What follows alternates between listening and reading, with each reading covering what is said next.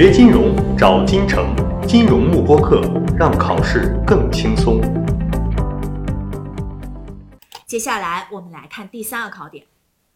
那么从第三个考点开始呢，我们就进入到 Reading 七，也就是描述性统计学的范畴。好，那我们说描述性统计学呢，主要是从四个维度来描述数据。第一个呢叫做均值，各式各样的均值，算术平均、几何平均、调和平均、加权平均这四类均值，大家会计算。那么第二个呢，就是所谓的方差。或者说标准差。好，那我们说这些概念呢，往往都是大家在初中、高中的时候啊已经学习过的，所以我们这边呢就不额外的去强调了。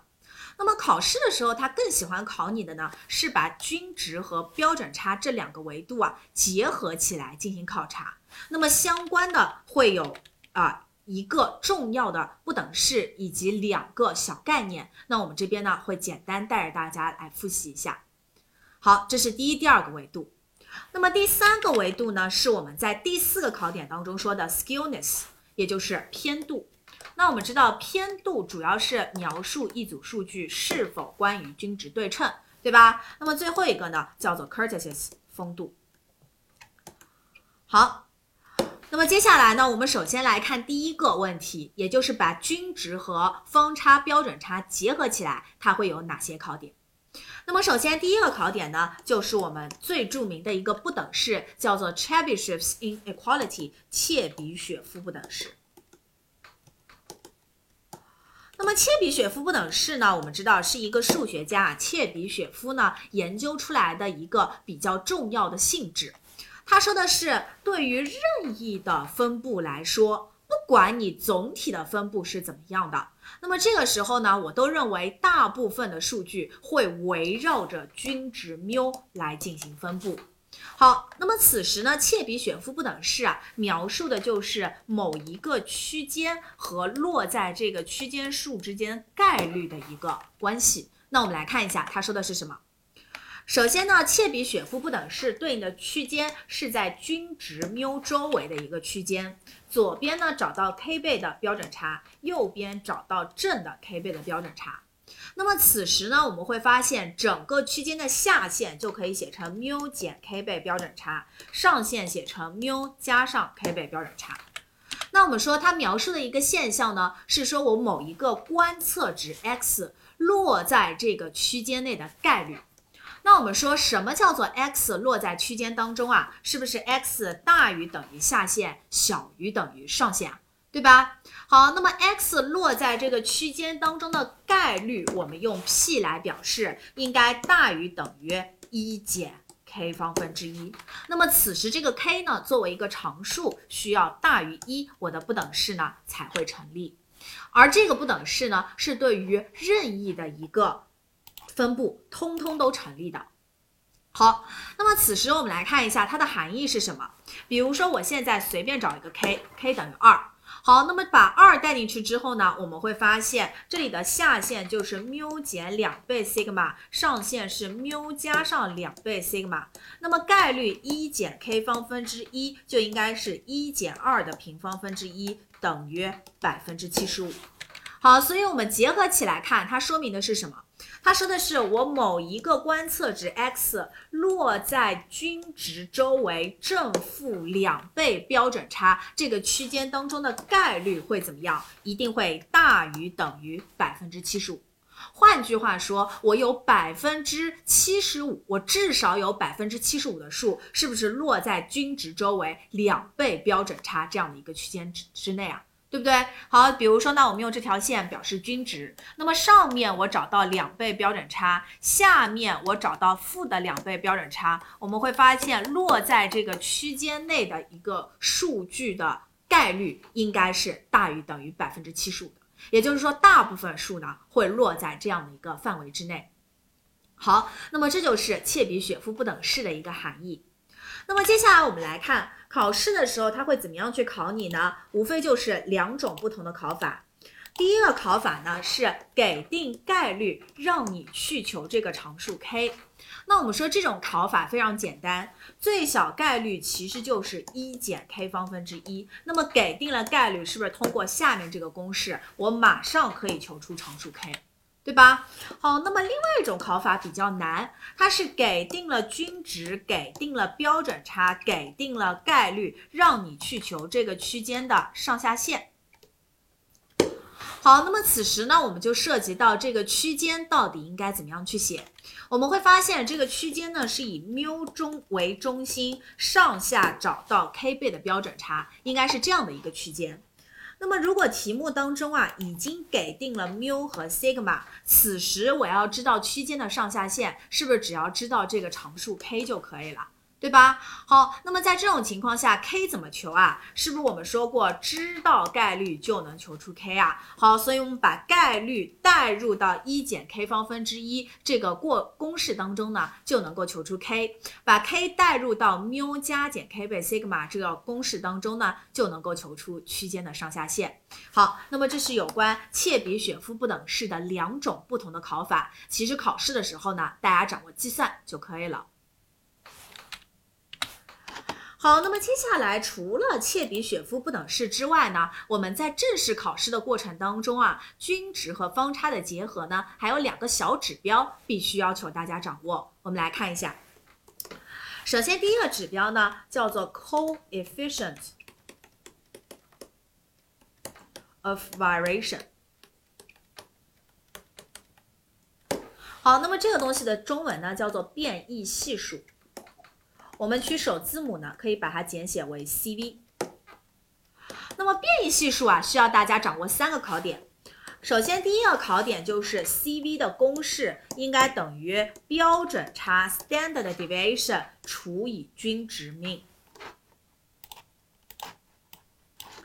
好，那么这个公式呢，我们常常在考试的时候会考到，就给你均值，给你标准差，让你去求某一个投资组合的变异系数。那么这时候呢，大家看到描述要会判断如何运用公式呢进行求解。好，这是第一点。那么第二点，我们来看一下 CV 的含义是什么。我们上课说过，如果 CV 等于二，代表什么？是不是一单位的均值对应两单位的标准差？对吧？好，那我们说过，在组合管理当中呢，均值往往描述的是某一个投资组合的收益率 （return），而这个标准差呢，它往往描述的是某一个投资组合的风险 （risk）。好，那么这个时候，我们的 CV 描述的其实是一单位的均值会对应多少单位的标准差。对吧？那么此时呢，它的英文描述啊，它大家其实要掌握。好，那我们来看一下，CV 的英文描述代表的是一单位均值所对应的标准差。那么说成英文叫做什么？叫做 standard deviation per unit of mean。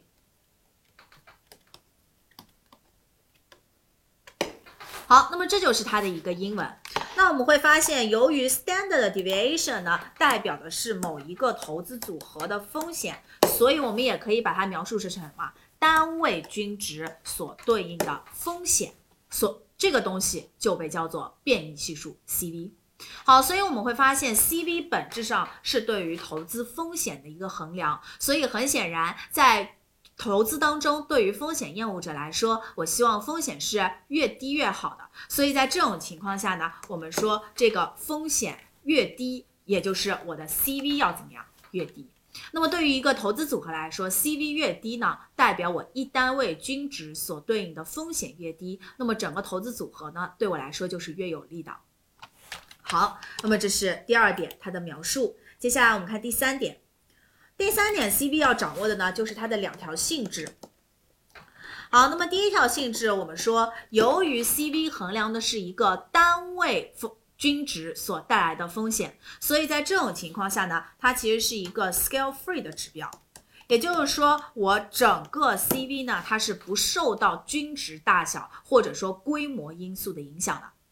那么第二个呢，由于它是相对于均值所说的一个风险，好，所以这个时候它衡量的就是一个 relative dispersion，相对的离散程度。我们说啊，在整个这个数量当中，离散程度 dispersion 呢，其实往往就在金融当中衡量我们某一个投资的风险。好，那么这个时候 dispersion 分为两类，第一类是绝对离散程度，第二类呢是相对离散程度。那么在一级当中，唯一一个衡量相对离散程度的指标就是 CV。除了 CV 之外，比如说大家熟悉的方差。标准差或者说 MAD，也就是平均绝对偏移，这些指标通通都属于衡量绝对离散程度的指标。那么一级当中唯一一个衡量相对离散程度的指标就是 CV，大家掌握好呢就可以了。